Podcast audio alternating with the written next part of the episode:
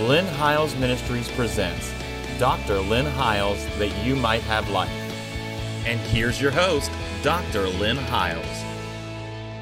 Thank you for joining us again this week on the program. I trust you have been enjoying and watching every week what we're sharing. We've been saying some things that I believe is fairly cutting edge, probably to most people. The only thing we ask is that you prayerfully consider what we're saying and let the Spirit communicate to you whether or not it's truth or not. I'm, I'm convinced that the Spirit is the teacher of the church and the Holy Spirit will lead us and guide us into truth. We're going to jump back in the Word of God here in just a few moments. We've been studying the book of Hebrews, as most of you who follow us know, and we are a good ways, uh, months and months into the study, really coming to the end of the study. But on the set today with me is my oldest son, Jeremy. He's been with me the last several weeks. He is the senior pastor of a church in Winchester, Virginia, and uh, that is in Northern Virginia. And he's the pastor of a church called Word That Frees. There will be some information on the screen as to how to contact them and the location of their ministry. They meet at a restaurant called Sweet Nola's and you can join them there on a Sunday, and you will be blessed by the word that's flowing from this young man. I say young man, he is uh, 41 now. I think it's hard for me to believe I got a son 41, but uh, he is a great preacher in his own right, and as you can tell, knows the Word of God. It's a pleasure to have you on with me. The magic's always there when always we're together, and good. it just uh, works. We're going back to Hebrews, the 12th chapter. We're not going to go to the beginning of it because we've been uh, five programs in the beginning of it, but we're going to jump in uh, where uh, let's go. We're going to go to verse number 15. Looking diligently, lest any man fail of the grace of God. This is Hebrews 12, verse 15. Lest any root of bitterness spring up and trouble you, and thereby many be defiled. He's talking about missing the mark here and failing of the grace of God he was warning these Hebrews not to go back to Judaism and to sell their birthright, which was their inheritance in Christ. And then he goes on to say, Lest there be any fornicator or profane person as Esau, who for one morsel of meat sold his birthright. Uh, I've never seen uh, Esau as a fornicator till I read this, and I started realizing, wait a minute, I don't know where he missed the birthright because of sexual sin, but what this is really dealing with here uh, uh, what I began to see was that uh, fornication is operating outside of a covenant. Yeah. It's intimacy or trying to have intimacy outside of covenant or in the wrong covenant. And so what he's saying to them, don't be like Esau and stay, you know, in an old covenant when uh, you you know you can have the birthright and in the new covenant you don't earn the blessing you inherit it i mean you know, several places in the scripture, they would ask Jesus in Matthew, Mark, Luke, and John. Matthew, Mark, Luke, and John are in the New Testament. They're still in the Old Covenant, and they would ask Jesus, What must I do to inherit eternal life? Which is an oxymoron because you don't do anything to inherit. But under the Old Covenant, their paradigm was you got to earn this. What he's trying to say to them is it's not something you earn. You look to Jesus, who is the heir of all things, and because he's the heir, uh, we're heirs and joint heirs with him. And uh, he's talking to them, don't go back and miss your birthright, because like Esau, uh, you know, uh, he sold it for one morsel of meat, and though he sought it carefully with tears, found no place to repent, literally to change his mind, couldn't go back. Because his brother Jacob went to uh, the father looking for the blessing, but he had on him the hair of, of, of, of, of, of a lamb or a kid.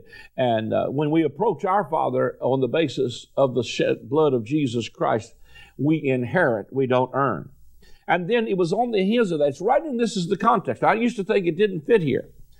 But right behind that, right behind it says where he, he was rejected, though he found no place of repentance, though he sought it carefully with tears. That doesn't mean he couldn't be like saved. It meant he couldn't re, re, he yeah. couldn't uh, re, change his mind about the birthright because there's only one way into the inheritance. That's it. There's only one way. Then, right on the heels of that, he doesn't change the subject. He said, "For you have not come to the mount that might be touched, that burned with fire, nor to blackness and darkness and tempest, and the sound of a trumpet and the voice of words." Which voice they that heard entreated that the word should not be spoken to them any more, for they could not endure that which was commanded. And if so much as a beast touch the mountain, he shall be stoned or thrust through with a dart. So terrible was the sight that Moses said, I exceedingly fear and quake. But you are come to Mount Zion and unto the city of the living God, to the heavenly Jerusalem, and to an innumerable company of angels. So the contrast here is you did not come to Mount Sinai. That's the blackness and darkness. That's the place where they said, I'm exceedingly fearful. That's the place where God said, if you touch the edge of the mountain, you'll be thrust through with the dart. And he's so clearly telling them, you have not come to that old covenant mountain. But here's what's so drastically important. He said, But you are come to Mount Zion. You are not marching to Zion. You are not one of these days going to be in Zion. Zion is the new covenant mountain of the house of the Lord. It's the place where oil and wine flows from Zion. It's the place where the redeemed of the Lord will return and come a singing to. Not a physical place, but they come to Zion, and everlasting joy will be upon their head. They shall obtain gladness and joy, and sorrow and mourning shall flee away, because it's in this Zion that we are partakers of, you know, a new covenant. We've come to the heavenly Jerusalem. We're not coming to the heavenly Jerusalem. He said, You have come to the heavenly Jerusalem and to an innumerable company of angels. You've come to the general assembly of the church of the firstborn, which are written in heaven to God, the judge of all, to the spirits of just men made perfect. Let me just grab something here, uh, Jeremy, from Galatians, the fourth chapter. Uh, and I should have had you turn there, but uh, Galatians, the fourth chapter, and I want to read this from the Amplified Bible because it so clearly says what I want, uh, want us to hear uh, today. Uh, it goes. Let's let's see. Uh, Galatians, the fourth chapter, uh, verse. I, I, I messed up there. Got to go down here again. Uh, it's verse number. Let's see, verse number twenty-one. Watch this. This is Galatians four, verse twenty-one from the Amplified. Tell me, you who are bent on being under the law, will you listen to what the law really says? For it is written that Abraham had two sons, one by the bondmaid and one by the free woman. But whereas the child of the slave woman was born according to the flesh and had an ordinary birth, the son of the free woman was born by fulfillment of the promise. Now, all of this is an allegory. These two women represent two covenants. I mean, this is clear to me. One covenant originated on Mount Sinai where the law was given. That's the one we just talked about in Hebrews. It was blackness, darkness. Uh, God who says, if you touch the edge of the mountain, you'll be thrust through with the law, dark. He said, now these are an allegory. These two women represent two covenants. One covenant originated from Mount Sinai where the law was given and bears children destined for slavery. This is Hagar. Now, Hagar is and stands for Mount Sinai in Arabia and she corresponds and belongs in the same category with the present Jerusalem, for she is in bondage together with her children. But the Jerusalem which is above, the messianic kingdom of Christ, is free, and she is our mother. For it is written in the scriptures, Rejoice, O barren woman, and who has not given birth to children. Break forth into a joyful shout, you who are not feeling birth pains. For the desolate woman has many more children than she who has a husband. But we, brethren, are children, not by physical descent, as was Ishmael, but like Isaac, born in virtue of the promise. Yet, just as that time the child of the ordinary birth, that's the natural seed, born according to the flesh, despised and persecuted him who was born remarkably, according to the promise and the working of the Holy Spirit, so it is now. But what does the scripture say? Cast out and send away the slave woman and her son, for never shall the son of the slave woman be heir and in share the inheritance with the son of the free woman. So, brethren, we who are born again are not children of the slave woman, the natural, but of the free, the supernatural. I don't know if you get any clearer than how that just put it. He's telling you the natural seed, the natural genealogy, the Jerusalem which now is, is Hagar and is Mount Sinai and is in bondage with her children to this very day because it makes slaves and not sons. But to us who are born again, we're not from the slave woman. He literally calls the natural seed Hagar here. That's not my words. This is what the scripture says. But so, brethren, we who are born again are not children of the slave woman the natural, but of the free woman, that's the supernatural. So we're, we are come to Mount Zion. We are the heirs. Don't sell your birthright. Yeah. Even the city of God here, that it's talking about. This New Jerusalem, this Zion, this New Jerusalem's not a place, it's a people. It's the bride, the lamb's wife. Just, you know, to quote a few scriptures here. It says, for, you know, uh, uh, uh, Revelation chapter 3 says, To him that overcomes, I will write upon him the name of my God and the name of the city of my God, which is the New Jerusalem. I'll make him a pillar in the temple of my God. He, he said, I'll write on you, who? The overcomer, the name of the city of my God. Jesus said in Matthew, You're a city set on a hill that can't be hid. You're the light of the world. You know, and he goes on talking about lights and salt and so forth. I mean, so many places he begin. Here he tells you that the city of God is not a place; it's a people. And then Revelation chapter 21 grabs that, and he says, "I'm going to show you the bride, the Lamb's wife." And he said, He carried me away in the spirit, and, and he said, I saw heavenly Jerusalem coming down from God out of heaven I saw the new Jerusalem coming down from God out of heaven as a bride adorned for her husband. And a voice said, Behold, the tabernacle of God is with men. Revelation 21 is not about a place, it's about a people. Mm-hmm. The new Jerusalem, I'm going to say it as clear as I know how to say it, is the bride, the Lamb's wife. It is the community of faith. Yep. It is the household of faith built upon the foundation of the apostles and prophets, Jesus Christ Himself being chief cornerstone. I love uh, uh, it is the tabernacle of God, but once again we've showed that in the old covenant it was the natural building. In the new covenant, it's the spiritual. So we've not come to a physical tabernacle, but now we're the tabernacle of God. We've not come to a natural Jerusalem, we've come to a heavenly Jerusalem, the community of faith, the offspring that came by promise from a born again, because that Jerusalem, he calls it Hagar. Matter of fact, the book of Revelation calls it Sodom. It calls it that city, Egypt, where our Lord was crucified. It also calls it Babylon in the latter part of uh, Revelation, and it was destroyed and burnt by fire.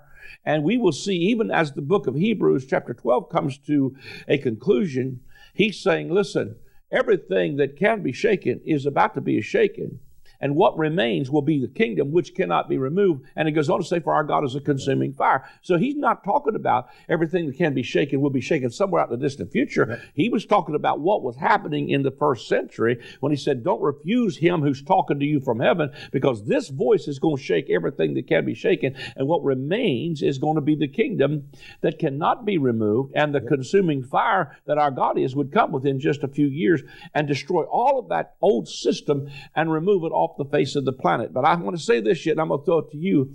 But Ma- the Message Bible, Revelation 21, says it like this He says, Look, look, God has moved into the neighborhood. He's made his home with men. He's their God, they're his people. He'll wipe all tears from off of all faces.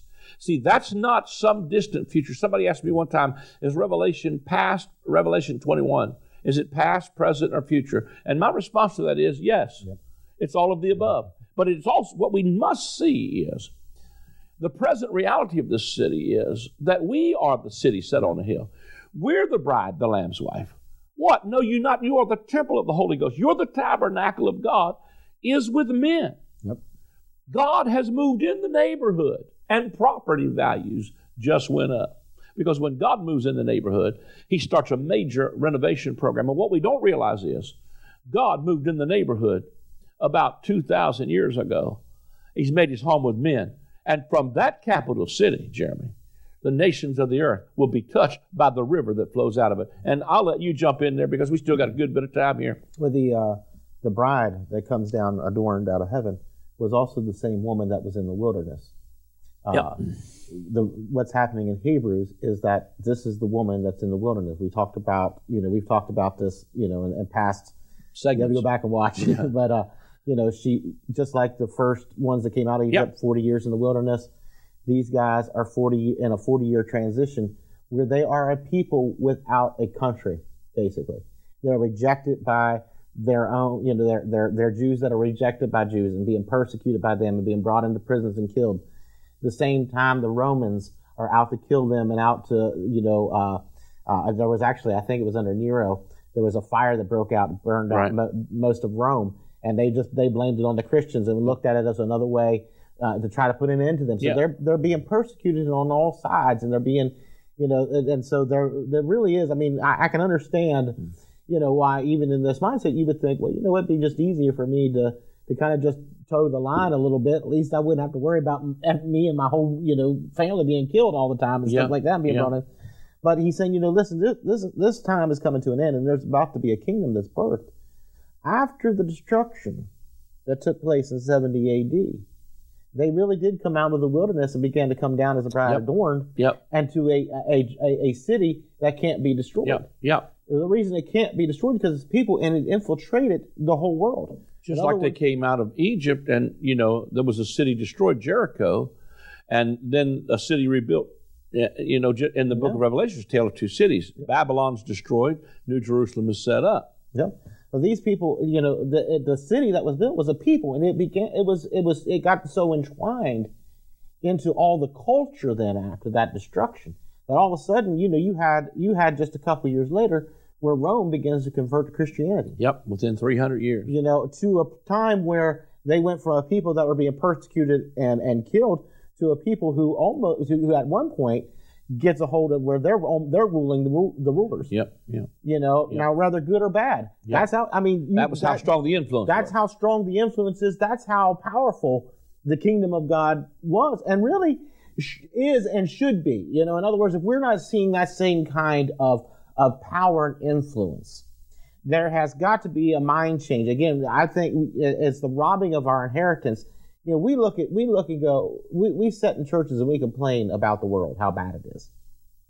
And government and how corrupt, you know, when they're taking prayer out of school and they're, you know, they're they're mm-hmm. they want to take the Ten Commandments down. They're wanting to do all these things. If that's happening, then it's because we have not we have not realized the power that this kingdom has. Yeah. You know, uh, and, and other, you know, and again, we don't do this through swords and, and, and spears and uh, the weapons of our warfare are not carnal, but they are mighty to the pulling down of strongholds. In other words, if we want to see this world change, somewhere along the line we have to begin to change our mind about who we are. Yeah. The power that's given to us. These guys went from people that were being thrown into pits and being killed and being crucified and, and, and stoned to death and, and, and killed and thrown into uh, arenas to fight lions and things to a people that began to have political influence. Yeah. That began to change the world and began to, uh, you know, where Christianity really is, the gospel has been preached all over the world. There are, in other words, it, it, has spread. It's in every culture. It's in every, you know, even if, you know, we talk about places where it's, you know, uh, they're, they're not Christian nations. Christians are still yeah. right there in the midst Sometimes it's thriving more than some of them they call Christian. Yeah. And so, you know, we really begin to see just how powerful this kingdom really is. In other words, you know, we do not, again, we don't we don't do we don't we don't change the world through we- through carnal weapons, but it's through the weapons of uh, what we have and what our weapons are is is the preaching of the gospel again. It's simply declaring Jesus. What changed the house of Cornelius? They simply talked about Jesus. Yep. You know, Jesus. I, I think it was a scripture that said that uh, Jesus was preaching the gospel, and the house was full, and then that's where they lowered this man that was lame to him well, if Jesus is preaching the gospel, the gospel is the good news of the king. He's basically preaching himself. So what began? What what caused the house to be filled? What caused the lame, lame man to walk? Was just simply the preaching of Jesus and, and, the power of the kingdom that's available to us. If we want to see this world change, here's the thing. That here's the power. It's it's preaching Jesus. Again, we talked about yep. the, the, applying of the rod, that, that, that, he, Jesus is the rod of, of the stem of Jesse. Yeah. What drives foolishness out of the heart of a child is the applying of Jesus to our lives. What is going to drive the foolishness out of the world is the preaching of Jesus, applying Jesus to every aspect of our lives. You know, again, we look at the, we look at Hebrews. It's all about Jesus and applying Jesus. What's going to bring them out of persecution? Jesus. Yep. What's going to bring them into the kingdom? Jesus. What's going to bring them out of all the struggles they're going through? Jesus. What's going to do the same for us? It's it's Jesus. Yep, yep. And applying Jesus to our life and receiving him in every aspect. We begin to look at the world. We don't see the bad. We, we begin to apply Jesus to it. Yeah. What you know, in other words, if there's a bad situation, we need to look and see, okay, how does Jesus apply to this? In other words, if there's somebody hungry, then maybe our response is not, you know, in other words, if, if there's literally people hungry, it's not just preaching, it, it's being the extension of who Christ is. Yep. We feed the hungry. Yep. You know, just like Jesus took the bread and he broke it and he blessed it and he gave it to the multitudes, that where they were, there where there was no food, Jesus began to feed them. Our response to people that are hurting and hungry is to feed and be the example yeah, of who yeah. Christ is. How we change the world is we don't make enemies of men. We begin to t- we begin to change our mind about who the enemy is, and we begin to receive yeah, them. You know, I, I think Jesus said, "Love your enemies." Yeah. Uh, you know, uh, do good to those that spitefully use you. That because what happens is the more you begin to give them that response of who Christ is, more they're not going to be your enemy anymore because there's nothing to fight. Yep. You know, so our response has to be from a perspective of here's we're giving Jesus in every aspect. What drives the foolishness out of the world is going to be the applying. I mean, that Christ applies. Is. I mean, in your marriage, your marriage, bring Jesus into it. That applies to your children. Give them Jesus. That applies to your finances. Bring Jesus into it. That applies to everything because it fits you know, even I was thinking while you said it that the sword that comes out of his mouth in the book of Revelation is not a physical sword. It's the sword of the Word of God and the preaching of the truth of the gospel. And the rod of iron that rules the nations is Jesus and his relentless love and his relentless, uh, you know, influence, you know. Uh, I, I was just thinking uh, there was uh, something we talked about uh, at our church a couple of weeks ago, and it was uh, you know, that, that the word of God is quick and powerful, you know, and it's sharper than any two-edged sword. And, and, and we always think about the word of God being the Bible. And what we've done is we've used the Bible as a weapon mm-hmm. that's not been quick, it's not been powerful, and what it's done is really been hurt people.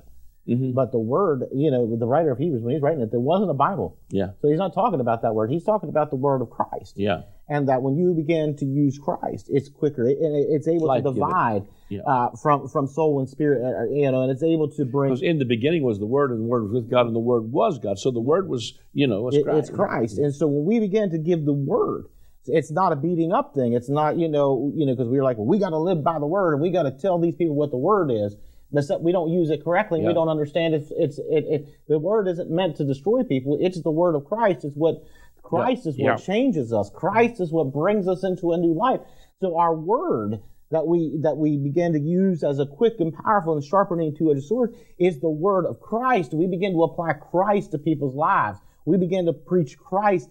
In, again, we preach Christ into broken marriages. We preach Christ into broken homes. We preach Christ into addiction. What happens is the yep. more we preach that, it breaks those things. It begins to change that because Christ is the word that's quick and powerful and it's able to, to do uh, above what we can ask yep. or think of. It's the most powerful thing we can do, except it's yep. the thing we use least. Yep. And it really fits into the context and narrative of what we're saying here mm-hmm. because it, in the latter part of Hebrews here says, and look unto Jesus, the mediator of the new covenant, and the blood of sprinkling that speaks better things than that of Abel.